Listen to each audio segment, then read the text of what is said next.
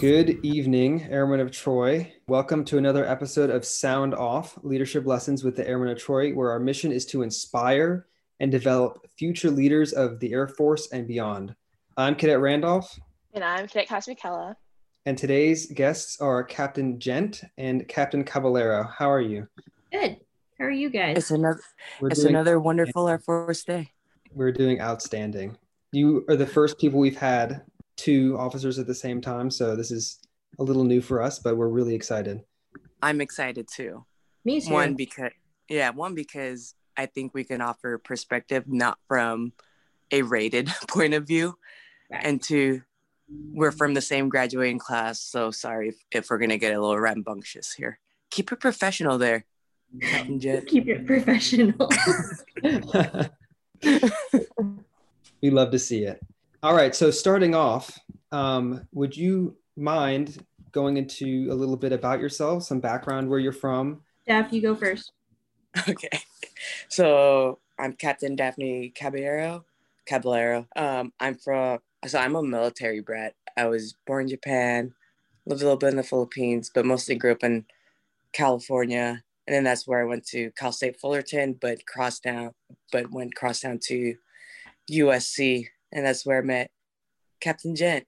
And now I'm a maintenance officer, and it's been a wild ride. okay. Oh, that was it. That was my oh. intro. okay, so um, I am Captain Jeannette Ghent, formerly Jeannette D. Um, for those who didn't know that my name changed. Um, I grew up in Southern California, between Orange County and a little bit of Los Angeles. I got my degree at Cal State LA in mechanical engineering. And I was also a crosstowner um, at USC with, with Daphne. And now I am a CE officer. So I work for the CE squadron over at Andersen right now. All right, um, that's great. Um, Captain Ghent, for you, what were the motivating factors that led you to join ROTC at our detachment? Um, honestly, what motivated me to join ROTC in general um, was I wasn't sure if I was doing quite so well in engineering school. Um, and I wanted to make sure that I set myself up with a good job, a good career as soon as I graduated. My dad was in the military, he was uh, security forces. And so I talked to him about potentially joining. He told me, You're either going officer, you're not going at all. Um, so I threw a me sized tantrum and found my first detachment that would answer my call. And I joined um, USC's detachment. So that was all she wrote. Did you join as a 100 ma'am, or did you join as a 250 or a spring 100? I was a spring 100. Me as well. Me as well. Yep. And then Captain Caballero, how about yourself? So one, they were they were the first to grab me, and so I I knew I wanted to do go the ROTC route when it came to commissioning, because I thought I could get that that life balance of hey i'm going to normal college but still get getting my military training done at the same time. And then a similar background to captain Ghent um, my dad was enlisted guy for 20 years and just kind of hey uh, you should go officer. That was kind of planted into my brain. Also um, the military is how my family got to the us so you know just trying to pay it forward. So that's why that's why I joined. It's funny both of you say that because my dad was also enlisted and I grew up a military brat. And he also said, if you're going to go in, go in as an officer. That was yeah. That was his number one thing. And so I think it's ironic that three people here. Get it, Cass McKella? Unfortunately not. I am actually the first person in my immediate family to be in the military. So Besides, my grandpa was in the Navy, but no, that's my grandpa. So you're paving a way. You could be the first, but maybe not the last. Hopefully not. Hopefully not. We'll see. So, what's the story behind you two meeting each other for the first time at the detachment? Do you remember? Oh gosh. I do not remember. I don't remember, but I probably went something like, "Hey, there's someone that looks like me." I wonder if did we meet through Anthony? oh, I think we I think did. we did. Yeah. Yeah. Yeah. So um, we were friends with another with another cadet who ended up commissioning a year ahead of us, and um, we were really really close to him. We like he and I met at PT one random day. I think we just walked together after PT, and we're like, okay, I guess we're besties now. Um, and I think he introduced me to you, but I don't remember how that went. It's been so long. It has. We've been out of the game, the the ROTC game for a hot minute. It feels like. I know. Yeah. It has been a long time. How long ago was it? Six years now? Six Six years. years. Yeah. Um, has time Man. gone by? It has Oh. for me. It's dragged on yet um flew by at the same time. Yeah, that sounds about right. Some years are slower than others. So you may not remember your first interaction, but do you remember what's the most memorable thing that you remember between the two of you at the detachment? well, we went through Arnold Air together, so definitely a lot of long nights together. Um Wingding. Remember that? Oh my when we made when we made fun of Z Bart and Lay that was in our. Wingding video. that was awesome. Yeah, wingdings were those were fun. Um, what was it? Honor guard. We did quite a bit of Oh yeah. honor guard together. Um, we'll send this to you, but we got a really cool picture of us in the Coliseum with an F 16 flyover. Yes. Was that It's the one really where it was all girls? No, um, Sayo was in it. Oh, he just had to ruin it, didn't he? Oh, so you both were in the honor guard? Is that correct? Mhm. How was that? we did a lot of. Oh, it was awesome. It was so Like, fun. Yeah, just being Yeah. down there in the field during the game was great. Yeah, it was a lot of fun. Um, I think for the most part we had a really good team. Even like the the people that rotated out um, from from the usuals, uh, we were all pretty well synced up. I think. And we competed in Skidum as well, our team. oh, you competed in Skidum. So uh, we have transitioned to um, USC. We don't compete in Skidum per se. We host Skidum. I'm not sure if you did that in the past. Yeah, so we normally host it. Um, I think that was one of the few years we actually decided to compete in it, to try and compete in it. Um, for the most part, we we just stayed out of of actually competing in Skidum since we were always so busy hosting it. But I think that one year happened to be like we were getting a lot of we were getting a lot of notice like around the school and around other like veteran organizations. I know one time we did um, like a Veterans Day event close to Staples Center. I think it was. It was like that hotel near near Staples Center. We did like some veterans event. Um, so we were starting to get a lot of recognition, and our cadre thought it would be a good idea to actually have us compete and see kind of how we ranked against other schools, just just to kind of see where where we fell against other schools and how good we were. And we did Disneyland too. That was fun. Oh, that was my favorite. that was cool. That does sound like a really sweet opportunity. We have not been able to do that since I've been here, but we still do host Skidum. I'm not sure about this year because of COVID, Hmm. but uh, we have hosted Skidum every year that I've been at the detachment, and it's a lot of fun. A lot Yep. of fun. That's USC's big thing every year, I think. Skidum. Yeah, I think so too. All right, so moving into, or I mean, you've already moved into ROTC life a little bit, but um, some more leadership questions regarding ROTC life. Um, do you feel like your time at Detachment 60 has helped you become a better officer after commissioning? And if you could give some examples on that. Uh, so I think, hey, yeah, you um, as an officer, you know, you want to get to know your troops. You want to not be behind your desk twenty four seven, but you know, there's gonna be times where you are gonna be stuck behind your desk just because that's the nature of your job. You're an officer, but um, I think when we went through, we had a commander who really hounded on our writing skills. And that is a way to lead when you're stuck behind your desk. You can recognize your people for awards, you can write their decorations, you can recommend someone for, for um, OTS, ROTC, or the academy. So I think the writing skills definitely help with my leadership. Have you been able to do that recently or a lot? Uh, yes, I've written a few letters of recs for um, enlisted that want to go officer. Uh, there was one time where I was my it was my first base.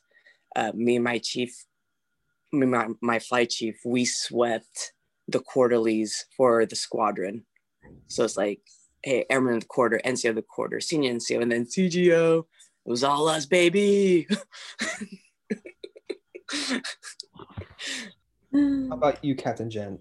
So I would say, I'd say, yeah, uh, my experience in USC at, at USC's ROTC definitely helped um, shape me as a leader, but I would say not necessarily in a traditional kind of way. So, one thing about um, my ROTC experience was I was usually what, Daph, like bottom, top of the bottom third at best, maybe bottom of the middle third of the pack. Um, and it before I used to take it personally because I thought it was something against myself. Um, but in reality, I look back on it now and really there our class just had a lot of hard drivers, right? Yeah. And um, what it taught me was that just because I didn't necessarily fit into the mold of what they were teaching us at ROTC, um, you know, to, to stand out and be that in your face kind of leader, be that hard driver. Just because I didn't necessarily fit that mold exactly does not mean, did not mean that I wasn't going to make it in the Air Force. Um, it also taught me a lot of tenacity. Uh, there were a lot of times where both Daphne and I, we got told no. Um, yeah. We didn't make it into field training the first time. That was freaking heartbreaking. Um, it was so heartbreaking. um, but here we are, uh, six years p- post commissioning, and we've made it. We've we've um, we've done a lot of good work in our careers so far. So just because you don't quite fit the mold of what they're teaching you at at det 60 or any detachment rather doesn't mean that you're not fit for the air force it, it's really all going to depend on your class and um, your class's personality. Our class's personality just happened to be filled with a lot of operators. So that's mm-hmm. how our lesson plans were geared. Um, and that's how our class was treated. We were all treated like we were all going to become operators. So I think it really opened my eyes and made me more accepting of the fact that I didn't fit the mold in our class in ROTC, and maybe that's why I was perceived to be not doing as well. But now that I'm in a mission support role, I do fine. I do great. I'm really good at my job, I think. Right. Wow, um, that's fantastic. And one more question for you, Captain Ghent. So, do you have any advice for cadets who kind of feel how you felt that they don't really fit the mold, that they're at the lower end of the spectrum or ranking, I guess, of all the other cadets? Do you have any advice for them? Don't let it get you down. Keep driving keep getting yourself noticed sometimes unfortunately you just kind of have to play the game that's that's usually what it turns into when you're in a tough situation that you're uncomfortable with but at the end of the day if you keep pushing through it you keep persevering and um, you grow in your tenaciousness it's it's only going to help you in the long run and and you'll get there right like it all you have to do is make it to commissioning because the moment you commission no one's going to care at that point how you ranked in your ROTC class. After you've gotten your jobs and you've gotten your bases and you've gotten your commission, when you show up to your first squadron, they're not going to ask you, How did you rank in your ROTC detachment? Like, how did you rank in your ROTC class? Nobody cares, right? So, do what you have to do to play the game and get noticed and get to commissioning and after that, it's all going to change. It's going to be a whole different ball game. You have to think of it like, you know, when you're in high school and you think everything that surrounds you in high school is such a huge deal and you get to college and you're like high school is trivial. Right? High school was was just child's play compared to the college game. Well, it's the same thing after you commission. So, yeah, play by the rules, play the game if you have to, um, do what you need to to commission because the ROTC detachment's opinion of you is not going to be the only opinion that you're going to receive. And it's not going to be the last opinion that you're going to receive. So just keep trying your best, keep pushing. So at any point in either of your ROTC careers, did you feel like you lost motivation or lost drive? Because you said you both didn't get accepted to go to field training the first time. And I can imagine that would be extremely discouraging. So, for those who may be discouraged at the detachment or who don't see the light at the end of the tunnel, which is commissioning, like you guys were just talking about, what advice would you give to those people?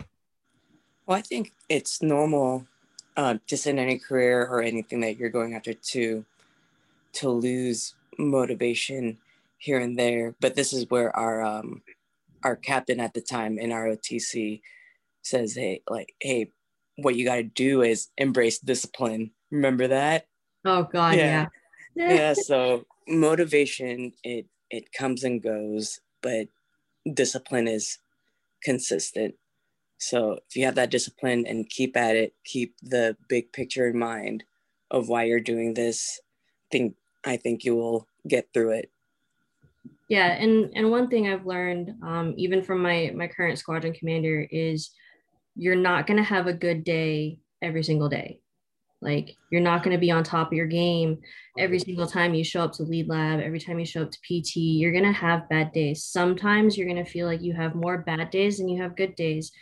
But um, like Captain Caballero said, the as long as you have the discipline to keep charging forward, regardless of how you currently feel, um, that feeling is a temporary state. Another thing that our captain always told us pain is a temporary state of mind, right? It's only going to last however long you let it last.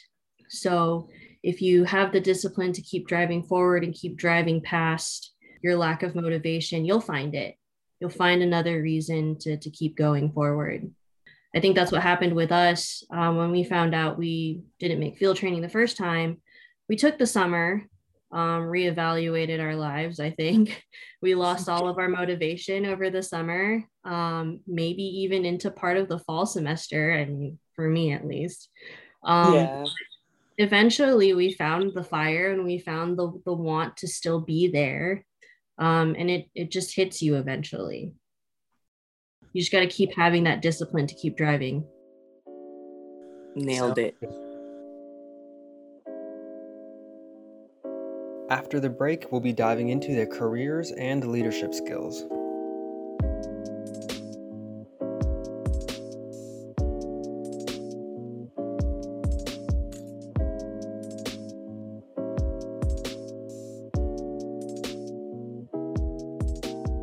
Welcome back, AOT and listeners. We are going to pick up where we left off.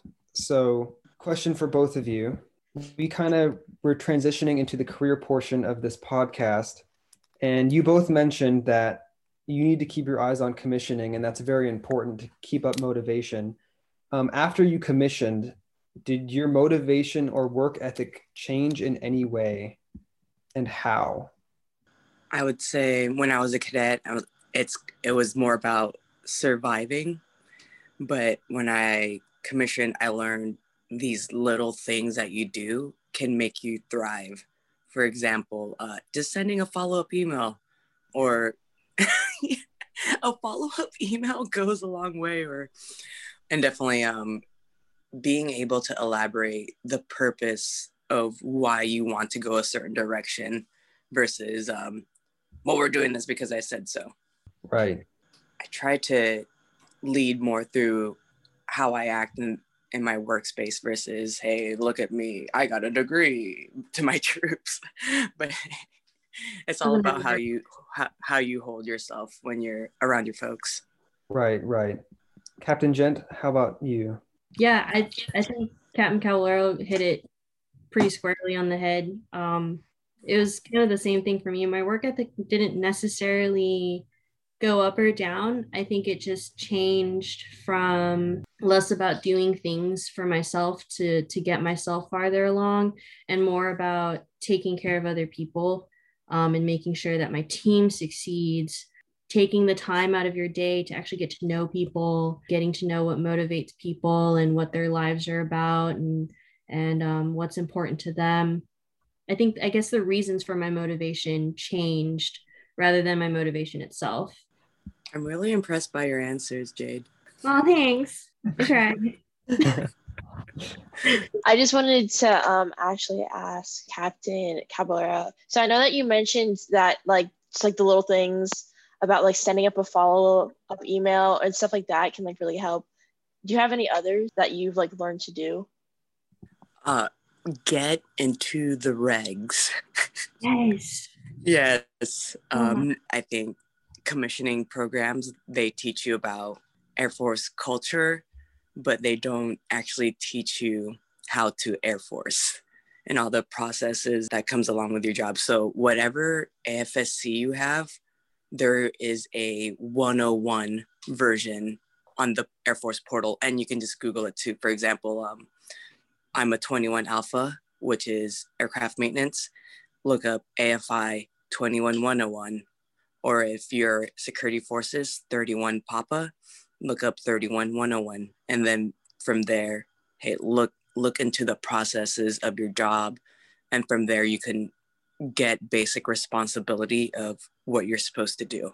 In my tech school what they teach you is the afi 101 so you would have a good idea of what you're going into okay so Next, we're going to actually move into the career career aspect of this podcast. Could you both walk us through a day in the life at your career or at your AFSC position? You got it, Jade.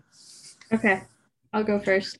I've recently transitioned from being less of a worker bee, getting my hands dirty with the guys, and more of that flight chief paper pushing role I'm actually filling a GS14's role right now. Um, and a GS14 for you guys is a lieutenant colonel equivalent, which means my day to day is a lot of interfacing with my people, um, putting out fires, thankfully, not literally dealing with contractors, talking to my people. It sounds really boring, and it kind of is, but it's it's one of those like necessary evils I would say that my time as a lieutenant was way more fun than my time now.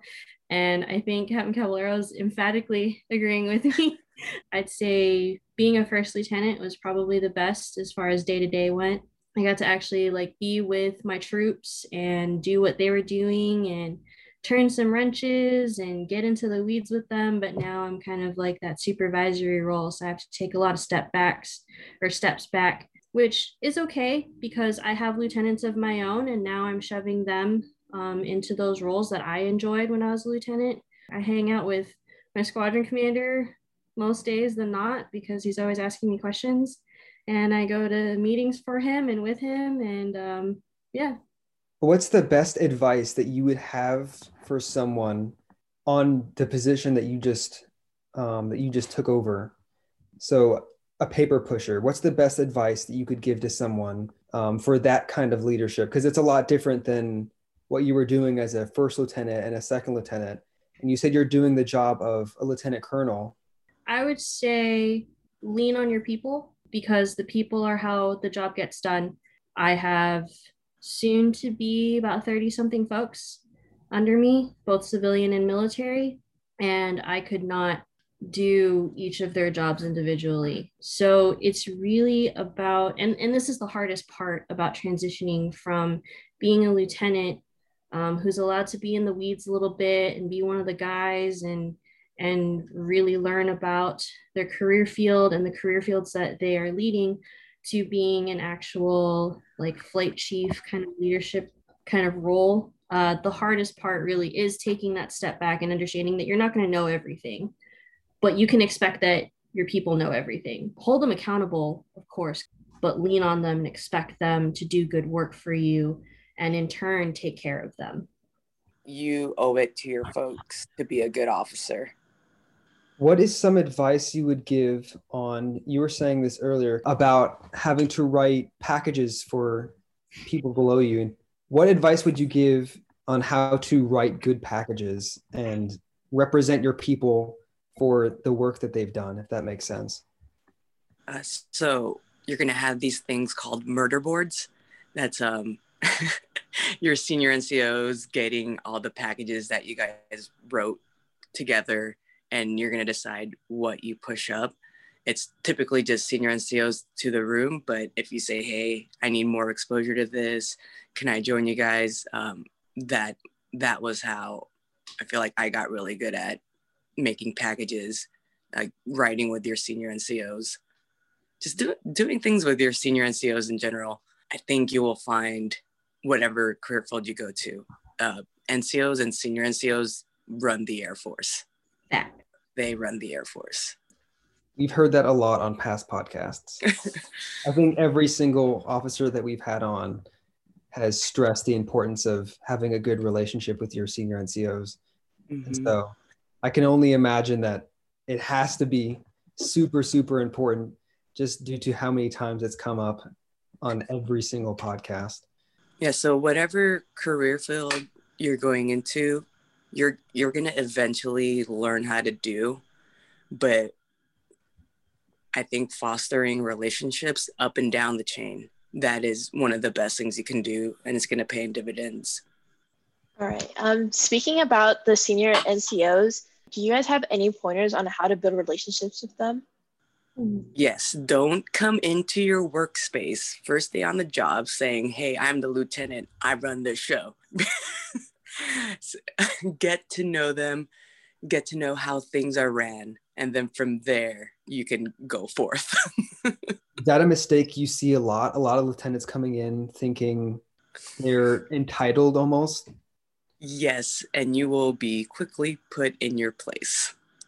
And you would be surprised how many lieutenants don't get that advice. That's the advice i got um, before going into career, into my career field. Hey um, stick onto that senior and senior nco right? Like learn the processes all that good stuff. But i just don't know why every other second lieutenant didn't do that. It, it got me a long way what is some advice that you might have both of you might have if i'm going to see my senior NCO or my NCOs um, for the first time, my first meeting with them, what is a con- how should the conversation go? I honestly say just keep it keep it casual, but keep it professional. They're they're just people, right? Just like right. lieutenant colonels are just people. Um, treat them like people. You're not there to be their friend. You're not there to be their bro, but at the same time, you understand and should recognize the fact that you are a second lieutenant and they know better than you probably will that you know nothing. So approach the conversation from from a place of common sense and that that level of humility that comes with the fact that you're new to the career field and they're not um, just because you have the bars um, on your shoulders or just because you have the bars on doesn't necessarily mean that you know everything. It just means that you get the lovely task of making the hard decisions. That's a new way that I've heard that said, and I do agree. So, last thing to talk about, we mentioned this earlier. Any funny stories? Um, yes, I, I thought of an appropriate one. so um I was I was I don't know why I did in the first place. I didn't need to, but I wanted to clean our conference room, our squadron conference room. But whatever wipe I used for the table took away the shine of the table. And I was like, oh man. I was a first lieutenant. That's my excuse. um, so I Googled how to restore shine on on wood. And the first thing was mayo. So I cleaned the conference room table with mayo and it smelled like Subway in there for a week. so that was fun being being in meetings in there every day. But all you smell is like a Subway sandwich. Did anyone else know? Yes. Did it work? When- when- yes, it worked. The table looks good. I guess that's all that matters, right? the end result. oh, speaking of end result, tell your people what to do, but now not how to do it. You will be surprised at the creative ways they do things to achieve the result you wanted. Bam. Really good advice. Thank you. Coupled with a very funny story too. Perfect. How about you, ma'am? Still remember the time you did that. Um, so I actually have a funny deployment story. When I was at, at Bagram in Afghanistan, I was in charge of local national construction projects. So they're construction projects run by um, local Afghani contractors. And we had what's called force protection folks guarding the construction site and watching these local nationals to make sure that one, they were safe, and two, that we were safe. Well, one day I get a call over the radio asking me to go visit one of my job sites. Well, my force protection officer shows me this thing that kind of looks like a makeshift shank, I think is what the MPs called it. so it looked like a piece of metal that had been ground and and scraped up to kind of make this like jail looking prison looking shift freaked me out a little bit but eventually i had to report it to the provost marshal office which is the army security forces office because the army was in charge of the base outside of the airfield. Air force was in charge of the base inside of the airfield. So i had to report it to the army um, military pr- police and they called me later that evening after dinner and asked me to come down to the station. My squadron commander at the time happened to be in our office just hanging out with us. And so I looked at him and said, um, Sir, I have to go down to PMO. I just thought I'd let you know. And he goes, What the crap for? Um, and so I told him, and he goes, Okay, I'll go with you. Wasn't upset by this at all. But he was close friends with my squadron commander back home. So he said, I can't believe I have to take Landon, which was my squadron commander's first name. Um, I can't believe I have to take Colonel Phillips's star CGO down to the PMO office in the middle of the night because it was nine o'clock at this point, nine o'clock in, at night. And so I told him, Oh my gosh, that would be so funny if he found out that you had to take me to PMO. So we texted my squadron commander in the middle of the night, and my deployment squadron commander texted my home station squadron commander and said, Do you mind explaining to me why I had to pick up your star CGO from the provost marshal's office at 9 p.m. at night? Apparently, my squadron commander back home was at a conference and had to scramble out of his seat out of the conference to call my squadron commander on deployment and was babbling on about, oh my gosh, I swear she's a good CGO. I don't know what the heck happened. And so my squadron commander on deployment explained to him what actually happened. And he, my squadron commander back home, gave me crap for it for a good month after I came back from deployment for pulling that prank in the middle of the day for him. That was probably one of the worst pranks I've ever pulled on my leadership. Did he think it was funny in the moment, or was he frustrated that he got pulled out Oh, of that conference? he thought it was hilarious. Yeah. So it was it was probably one of the best pranks I've pulled on my squadron leadership. And now it follows me. So all of his friends that are current squadron commanders know about the story. So my current squadron commander knows the story. So you can't get away with it again. I can't get away with it again. The story's gonna follow her forever. it probably will. It was worth it. I feel like that's the point of it. So worth it. Yeah. Yeah, I'm excited to create stories of my own like that.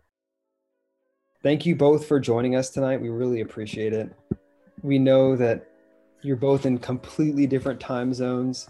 So you guys had to go out of your way and join the podcast and give us some info. But we really appreciate you guys taking the time out of your day to do this. Um, Thanks for asking us to be here. Yeah, it was fun. Anytime. But thank you all for tuning in to Sound Off Leadership Lessons with the Airmen of Troy. You can check us out on our YouTube, Insta, and our website at airmenoftroy.org. Uh, we hoped everyone enjoyed listening as much as we did. And remember to sound off and fight on.